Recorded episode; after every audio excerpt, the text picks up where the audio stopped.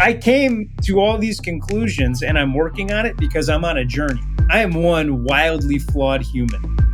And I'm working really hard every day to try to find the path. And I think what is amazing about your audience, because I've gotten to meet a lot of them, I think journeyers and seekers recognize other journeyers and seekers. And the three of you, I just want you to know, I listen. I'm a wild fan of what you're doing because I feel like you're all journeying and seeking.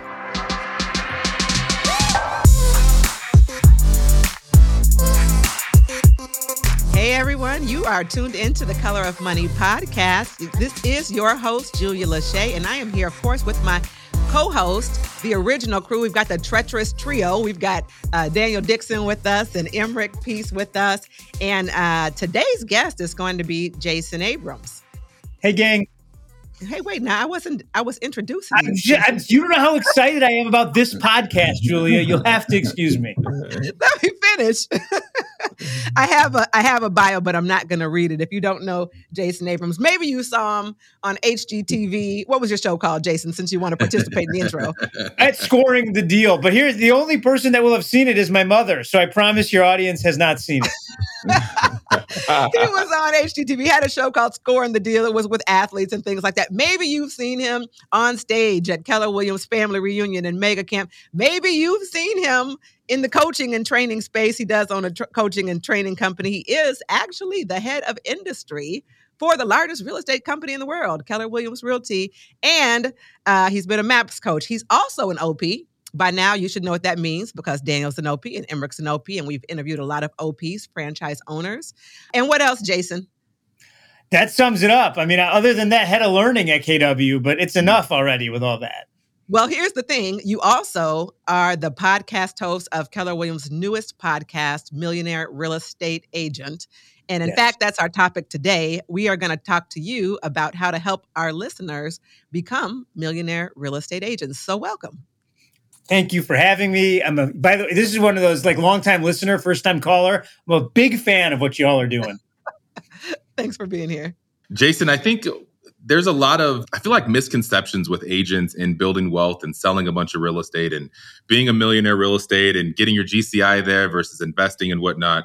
When we think about a millionaire real estate agent, what is how does somebody get there? What do they need to do? What do they need to practice? How do they, earning $1 million, investing in, these are different things that we'll progress to, but I think earning $1 million is the first piece on how we actually get there. Yeah, well, I think that when you look at the book, on the cover of it, it says it's not about the money. And so the first thing that I would remind everybody, and you all know this instinctively, but for our audience, it isn't about the money. Being a millionaire real estate agent never was. The idea of life is to maximize your potential. That's what Gary Keller told me. And he's the one that wrote the book, The Millionaire Real Estate Agent. And he says, we wake up every day and try to maximize our potential. And as soon as you get to that point, you then are forced to look up and say, okay, well, how do I do that? And extensively, what you're asking then is, what's the model such that I maximize my potential? And Daniel, now we're into it.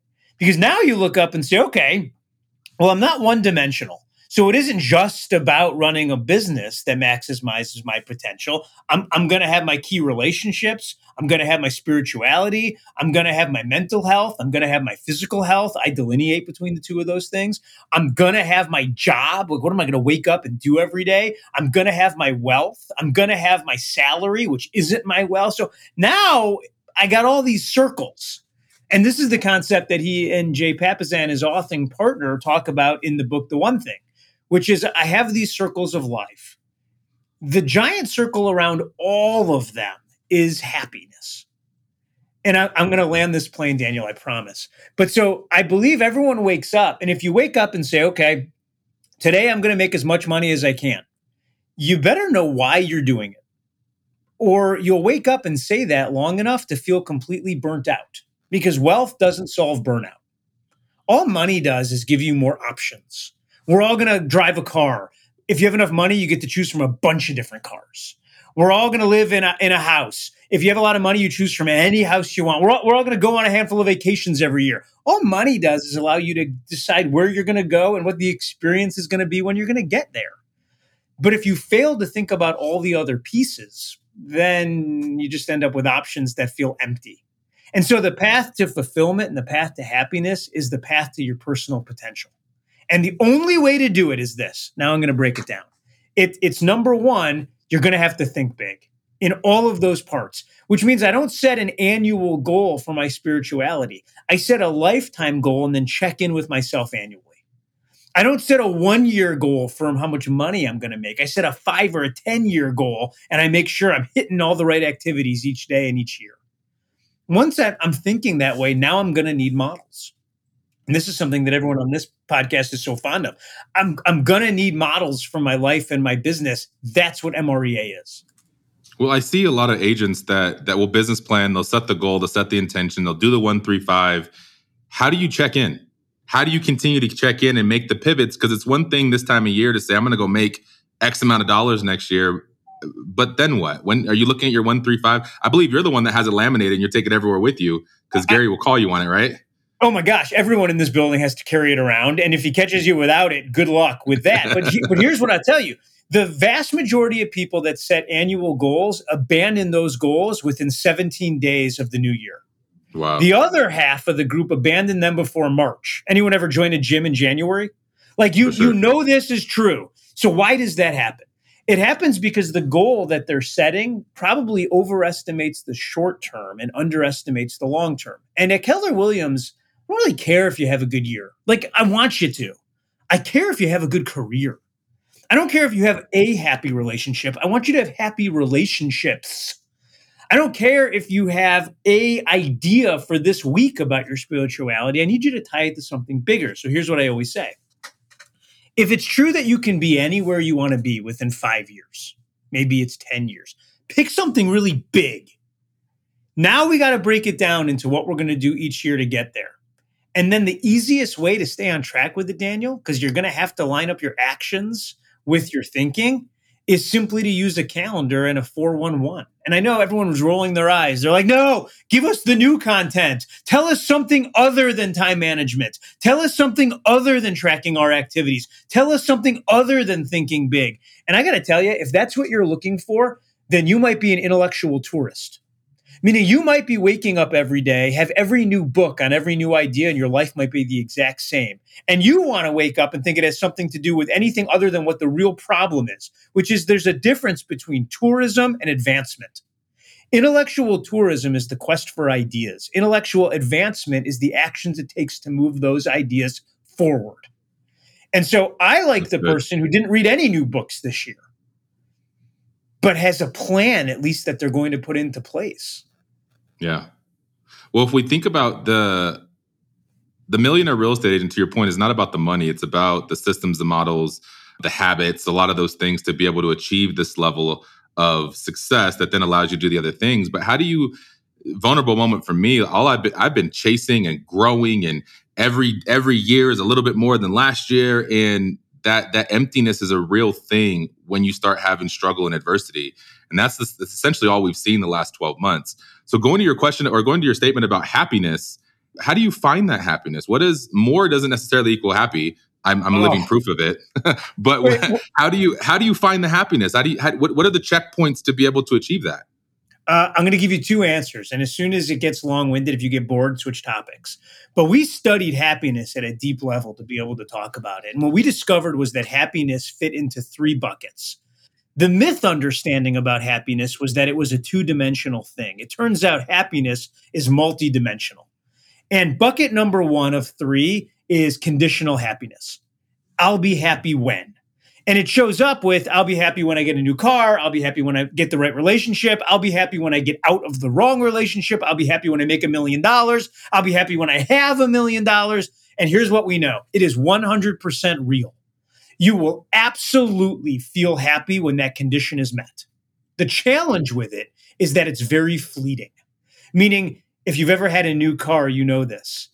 And if you've had 7 new cars, you know that the amount of time you're happy with the new one gets shorter each time you do it.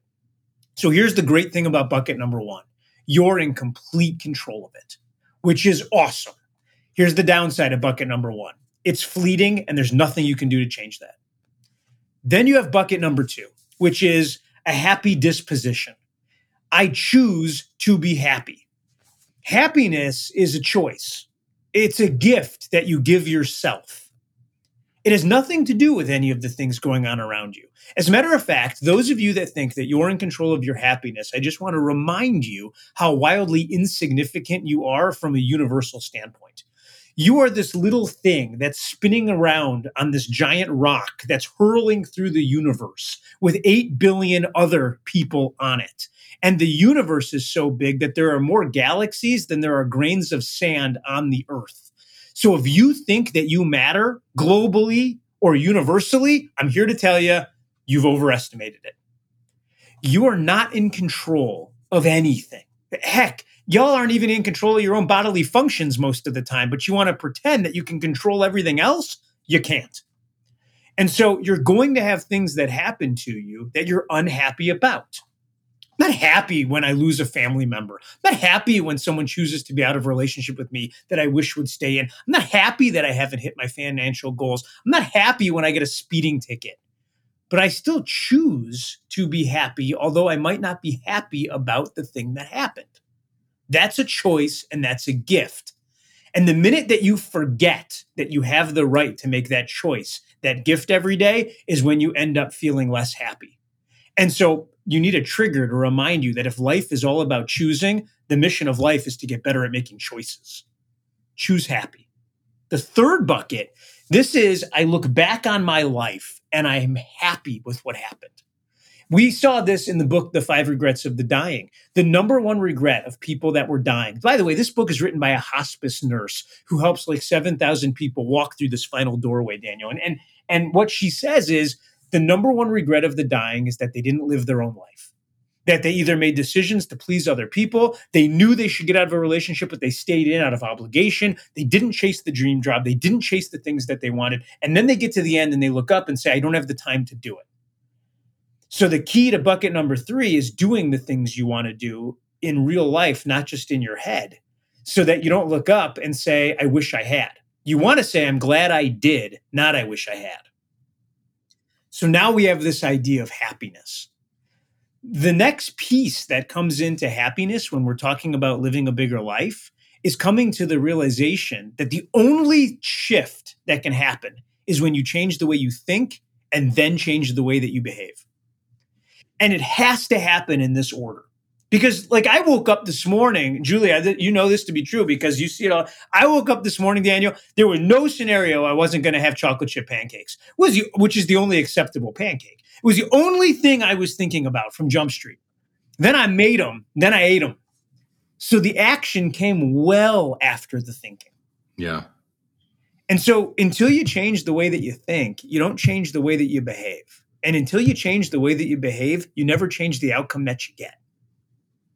So I love talking to Jason. He has so much depth in the way that he explains things, and I love it. I love it, so Jason. So much, what's it called? Animation? Like a. I get really cleared up about it because I thought he worked for Disney.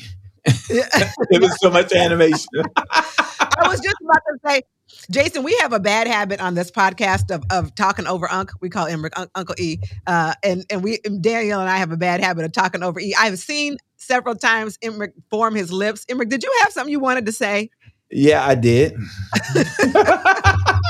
Julia, you told me to go, and I went. I did. Yeah. He's going to go if you tell him to go. That's all you have to do is give Daniel the green light and don't even worry about it. He's going to put his foot on the gas pedal. You know, you said a couple things, right? And we're having this conversation about money and the millionaire, right? When you're not in that position, I believe that your primary thought is that whole idea of conditional happiness, because it comes that be, do, have, right? You know, it's like if I had what you had, I could do what you do, and I could be the person who you are.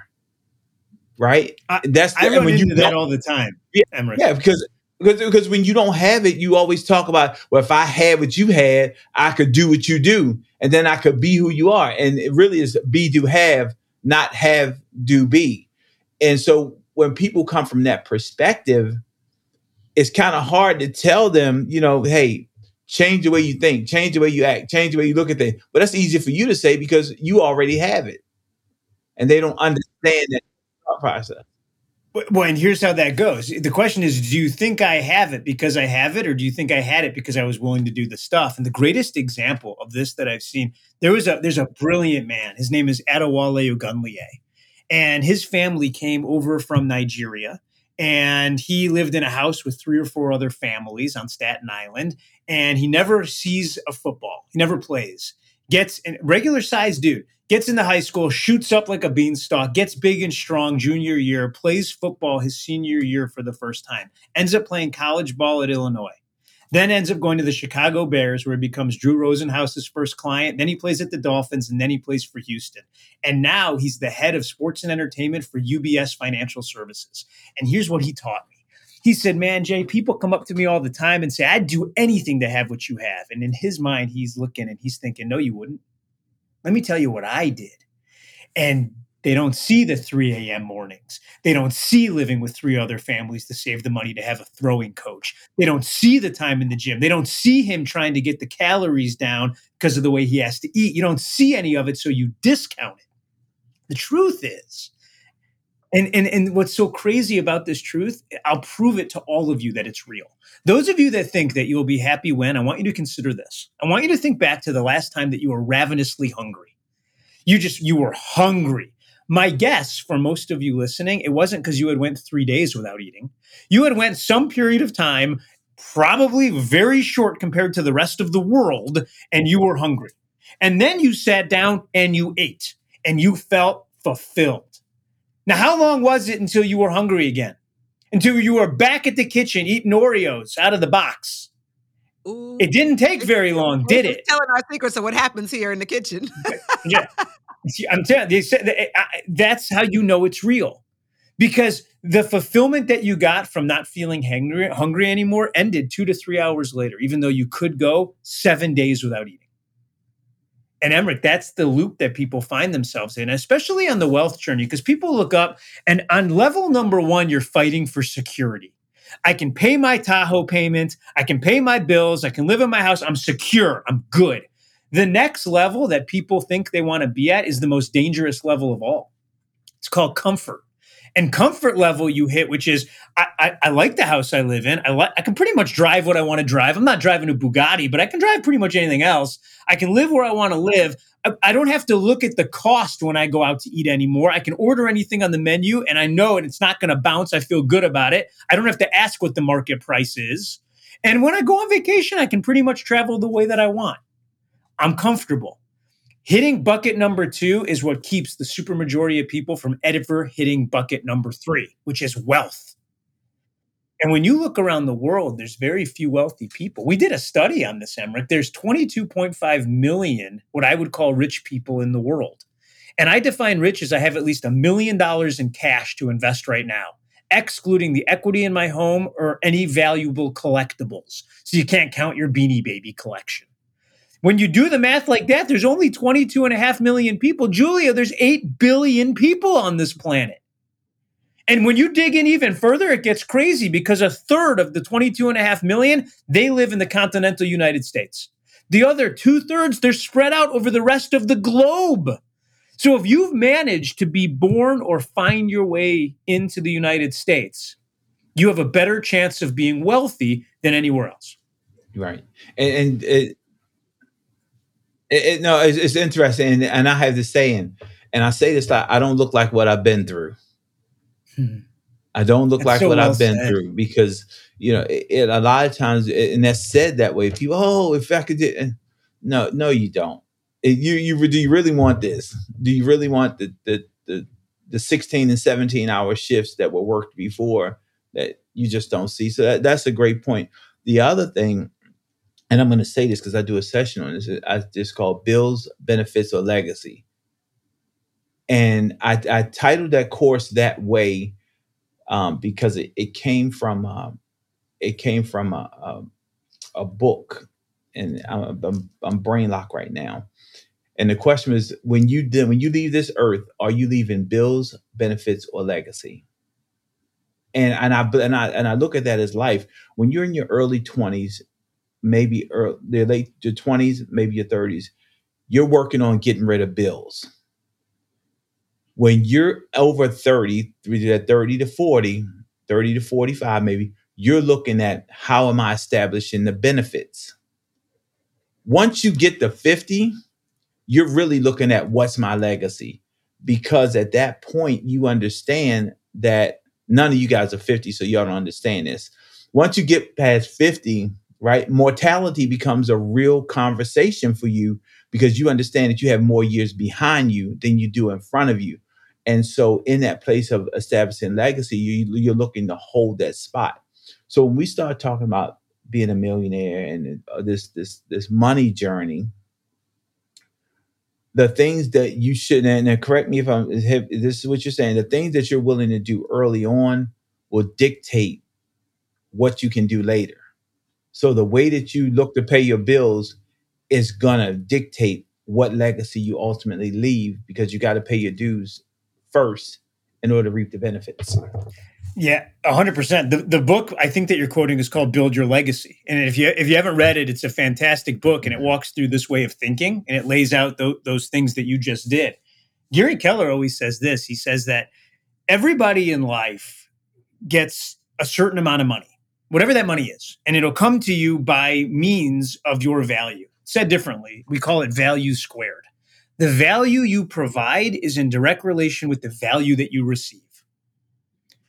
And so when you look up and you're providing an inordinate amount of value for people, you're going to be on the top end. You're going to make more money. Now, here's the key. Once you make, everyone gets to make the same dollar. Most people look up and say, this is awesome. I got 99 cents. I got 100 cents in my pocket. This is the greatest thing. 70 or 80 cents I get to go buy stuff with. 10 or 20 cents that's left, I get to invest. The investor, the full-time investor, which, by the way, every one of you that wants to be rich should start thinking of yourself as a full-time investor. The full-time investor wakes up and says, cool, I got 10 or 20 cents to spend on my life and 80 cents to invest. Now here we go. And if you start thinking that way in your teens, it's almost a mathematical certainty that you get where you want to go. But I don't want to discount starting to think about it later in life, because when I teach wealth, one of the number one things people say is, I'm too old. I just want you all to know, I just had a 76-year-old person go through a course that we teach on wealth. And they went through it 2 years ago. They laid out a 15-year wealth plan to be worth $7 million. And they called me the other day and they said that they're a year ahead. And I was really inspired by that, because here's somebody that looks up and says, look, I don't know when it's going to end. I do know I'm going to live every day like it isn't over. That matters. There was two things you said, Jason. Yes, on the last podcast, we had Sophia Chacon, at OP in California. And California, yeah. That lady is just grateful for life. So she talked a lot about, she had a near-death experience, and she talked about, worrying about dying. Yes, she had a heart attack. Yeah, a LED heart attack. And she talked about continuing to worry about dying, because she still has heart issues. But then she said, everybody's going to die. So I stopped worrying about it, and just decided that today I'm going to live, as full as possible. So that was great. If you haven't tuned into her episode, do that. But you also said something else. You talked about a class that you teach about wealth, and I'm glad you brought it up. We had Gabby on in a previous episode talk about 8 Weeks to Wealth.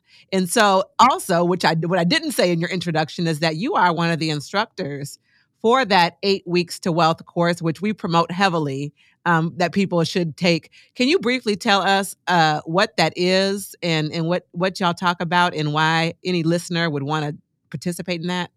Sure, but I don't want to turn it into a sales pitch. So here's what I'll tell you. I'll give you...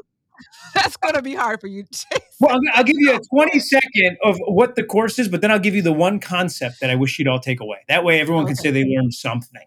The course is 8 weeks, breaking it down from I have no wealth plan to I have a wealth plan to make $50 million over 30 years.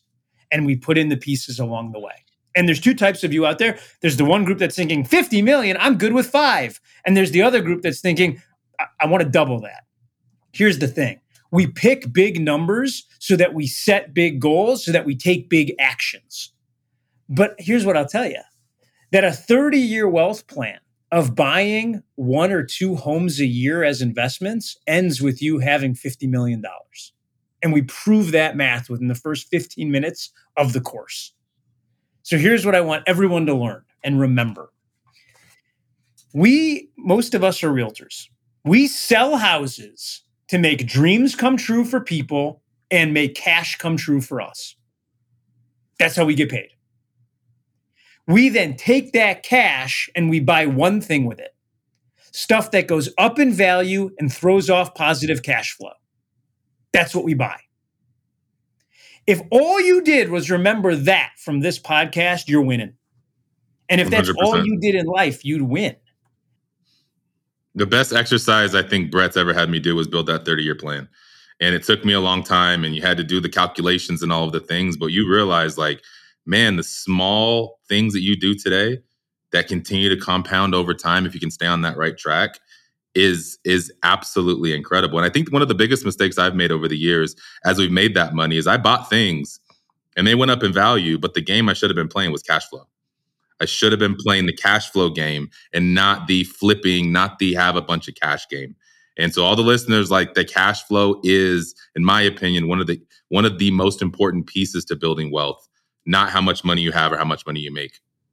No, yeah, it goes up in value and it throws off cash flow. Visiting your money is one of the biggest mistakes people make, and they visit it by way of selling or trying to hoard cash.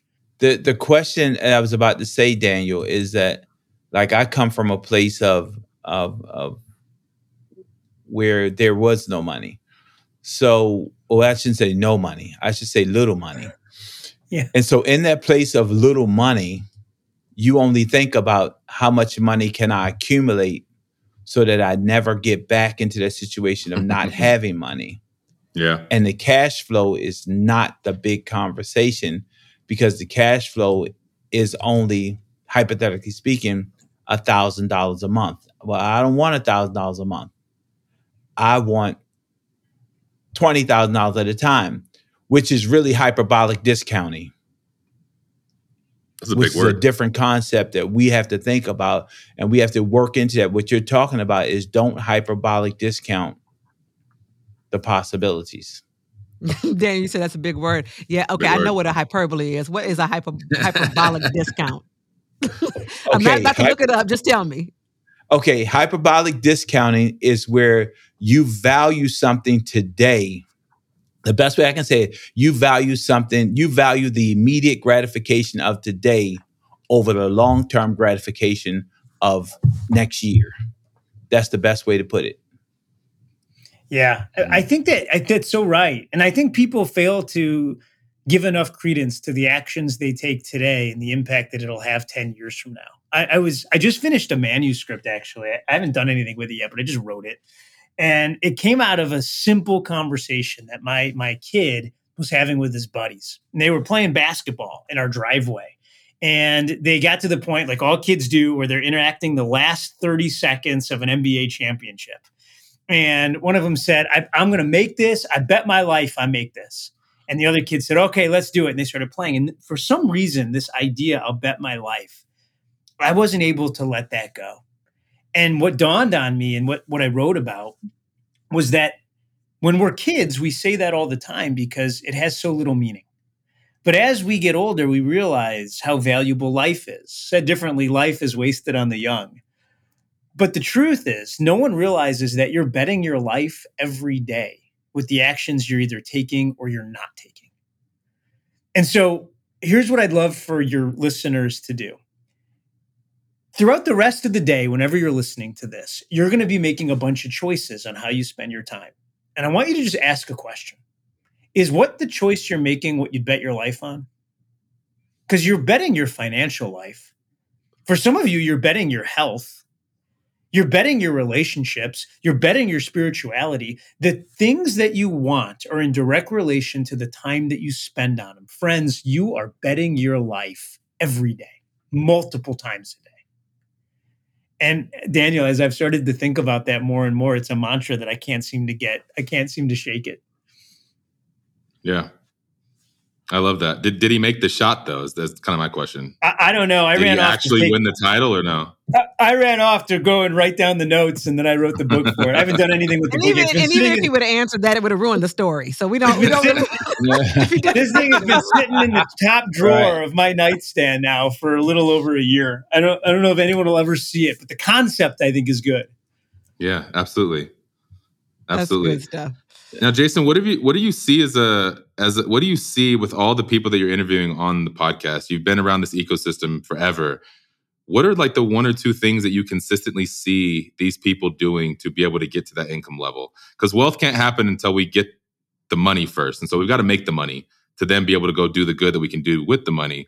But what are one or two things that you consistently see these millionaire real estate agents or these teams or these solos doing that help them get out of that rat race and create that income? They all work really hard. I mean, across the board, like this idea work smarter, not harder. Like I love all those pithy statements. Like I think it's great. I must be interviewing all the wrong people because they are all working their asses off, all of them. And that doesn't mean they're sacrificing their lives. It does mean they are wildly focused about the actions they're taking, and they're waking up every day and taking them. Well, you know what, Jason, and that comes back to this conversation. I'll do the things today that other people aren't willing to do so I can do the things tomorrow that other people can't do. That's a deep conversation right there. Yeah, 100%. So that's number one. Number two, every one of them can articulate how they make money. They all say to me, "This, if I'm an investor, this is how I take $1 and turn it into $4. And they can explain it fast. The ones that are running real estate teams can say, this is our number one source of lead generation that closes. This is how we convert it. This is what they know their businesses. There's no guessing. They're not hoping to figure it out. They're not using the Ouija board method of real estate. If it feels good, I go that way. Like they are running models. And the third thing that I see is they're all, the wrong way to say it would be that they're risk takers. The right way to say it is that they're not safe harbors. They're not waking up every day trying to feel safe. They're not looking to feel unsafe. They don't walk around taking irrational risk, but they also don't ever wake up thinking about protecting what they have. They all wake up thinking about what else they can have. And that's been really instructional for me. I was going to say, that's really big, Jason. We've had a lot of conversations about mindset. And I know you started off this conversation about mindset. But no matter which episode you tune into, somebody is going to attribute their success to starting with the mindset of what that looks like. So I think that's very consistent in every conversation, yours and ours. Here's the shame of it. The shame of it is because of the number of podcasts that are out there and the social media, YouTube videos that you can watch and the number of motivational speakers and the fact that every real estate agent owns a coaching company now. Like just because of all of those things, everybody starts to think less about mindset because you become somewhat dull to it. It's like, oh, everyone talks about that. Oh, everyone says I got to think different. That's everywhere. There's got to be something else. Here's the challenge. There ain't nothing else. There is nothing else. And the frustration that you feel in my voice is the number of comments that I get from the podcast where people say, yeah, but how did they really do it? What do they really mean when they say they started thinking different? I got an email the other day. And by the way, I love every one of our listeners, but this one enraged me to the extent where I actually tracked this person down and then paid for them to fly to Keller Williams and then spent a half a day with them. And it was so innocuous. Here's what the person said. The person said, I love listening to the podcast. I'm totally going to get my mindset in order. I've just booked a 14-day trip to a meditation retreat, and I'm going to really figure it out. And I was so aggravated by this. And I called this person, I brought him in and I sat him down and they said, well, I thought I'm really excited about it. And I said, but you missed all of it. And they said, well, what do you mean? And I said, mindset, the way that you think, the voice in your head is right wherever you are. When you close your eyes and yell the word hello in your mind, yell hello in your mind right now. It's just you in there. And the minute that you yell hello and realize that it's just you right here, right now, thinking your thoughts, in that moment, you are in the center of mental health. You're not thinking about what came before it. You're not thinking about what's coming after it. You're just recognizing that it's just you in there right now. And so if you want to tell me about the place you booked and that you're going to travel 3,000 miles to go find the voice in your head, then you've missed the entire conversation. It's with you right now. There ain't no courses you need to take. There's no therapy that you need to have. You don't have to relive and unpack past experiences. You just have to yell hello in your mind right now and realize that's the only thing that's real. Because here's the truth. Everything that you're remembering, it didn't really happen that way. I hate to say that, but it just didn't. It's been colored and changed. And your brain, the part of your brain responsible for memory, has 40 billion neurons running around in it, constantly rewriting the way that it happened. You know how you know this is true? Because they've done experiments where someone will run in and say something and then leave, and then they'll ask everyone to write down what they just saw. They don't even get the gender right of the person that was standing there, what they were wearing, were they wearing a hat, were they not wearing a hat, did they have a beard, did they not have a beard? Everyone remembers it different. So the past isn't real. The future hasn't been written yet, because the future is based on the actions you take, which is based on the thoughts that you have, which happen in the only thing that matters, the present moment. So right now I'm having a thought. Real quick, Emerick, I want to challenge that a little bit, though, because let's do it. It's one thing. I totally agree with that, and you're in the moment. But when the moment that you're in is dark, and the moment that you're in is pessimistic, and the moment that you're in and the lens that you're looking through is clouded, how do you get past that? Because it's easy to say, get your mindset right. It's easy to say, I just ate top ramen last night. I don't have the bill. What's the beginning of the month? And I don't have money to pay my bills. Like, how do I then go, just get your mindset right and all things are going to be better? I can tell you there's two proven ways to do it. Hang on, I'll come to you in 1 second. I want to answer it directly because they did a ton of studies on this. There's two ways, and you're not going to like either of them, everyone in TV land. You're going to hate them both, and you're going to discount them both. And that's okay. But these work because math. Way number one. The first way that you change the way that you think in the moment is you change something that has to do with your body. And they call this the life force. And the life force is made up of three things. I want you to think of it like a pyramid. The bottom of the pyramid is body, which is made up of exercise, diet, and sleep. It doesn't matter which one of those things you change. And I'm not even saying you have to start eating healthy. You just have to make a change that your body doesn't expect in any one or all three of those things. The next one, Daniel, and this is the key. The next one is people. You are hardwired to need to be with people. Whether you think you're a people person or not, spoiler alert, you are, because nature. And so here's the way you change it. You go have coffee with 15 or 20 people next week. And you're going to say, wait a minute, that's totally out of character for me. Exactly.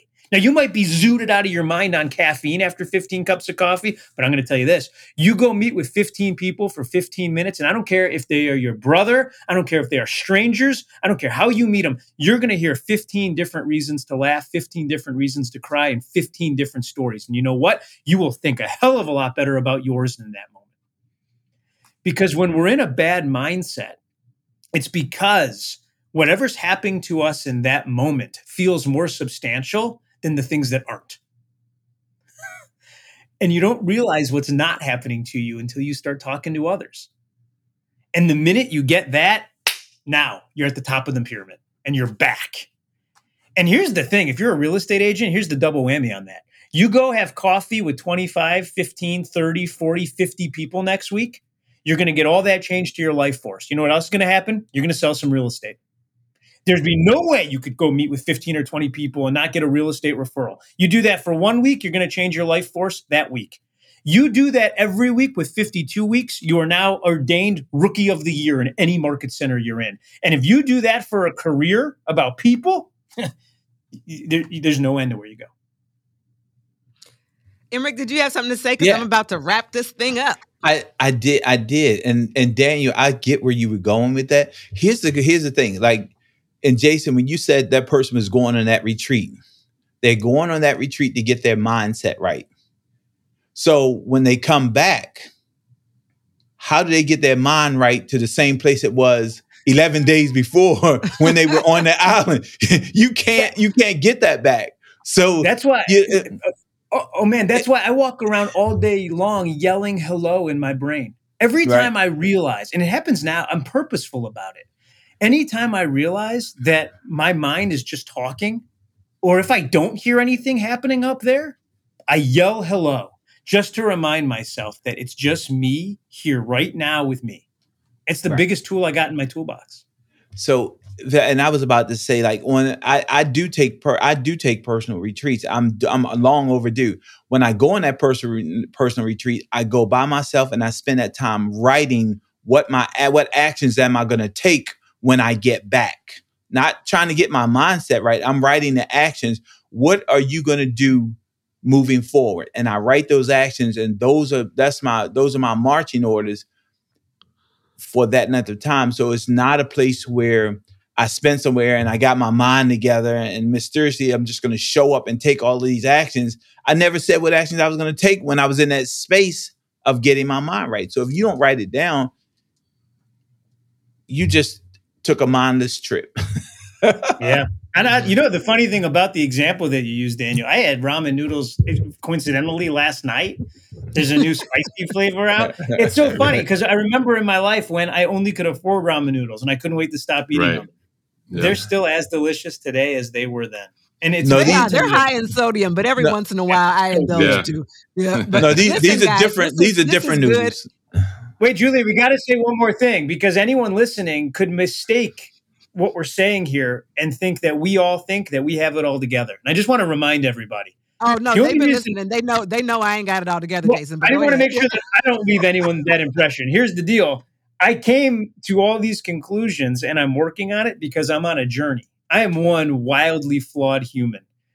And I'm working really hard every day to try to find the path.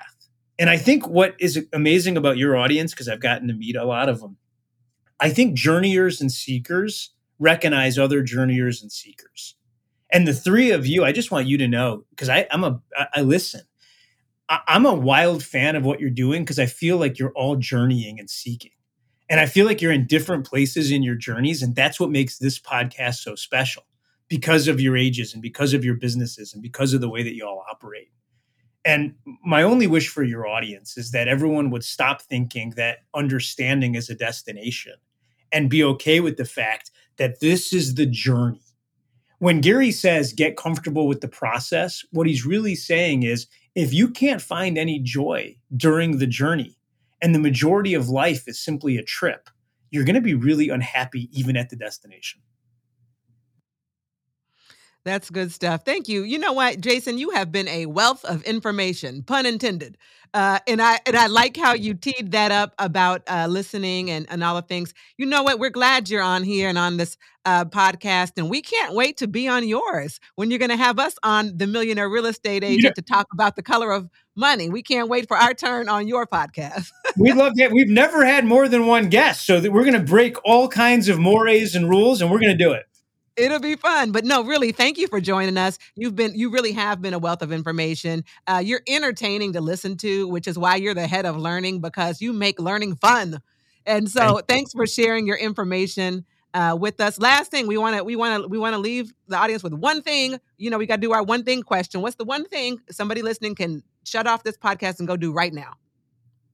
I think you should stop everything. Which I know is like, well, wait a minute, you asked for one thing to do, not everything to stop. The one thing I would do is stop everything. And I would ask a very, very simple question. Who am I? And in the end, who do I want everyone to remember that I was? And try to make those things congruent. That's awesome. Well, thank you for being here. Thank you, Daniel. Thank you, Emerick. And thank you, listeners, for tuning in for yet another wonderful episode of The Color of Money podcast. We will check you later. Thanks, gang. Follow The Color of Money podcast today and get notified when new episodes are released weekly.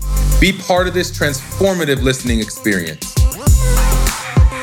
This podcast is for general informational purposes only. The views, thoughts, and opinions of the guest represent those of the guest and not KWRI and its affiliates, and should not be construed as financial, economic, legal, tax, or other advice. This podcast is provided without any warranty or guarantee of its accuracy, completeness, timeliness, or results from using the information.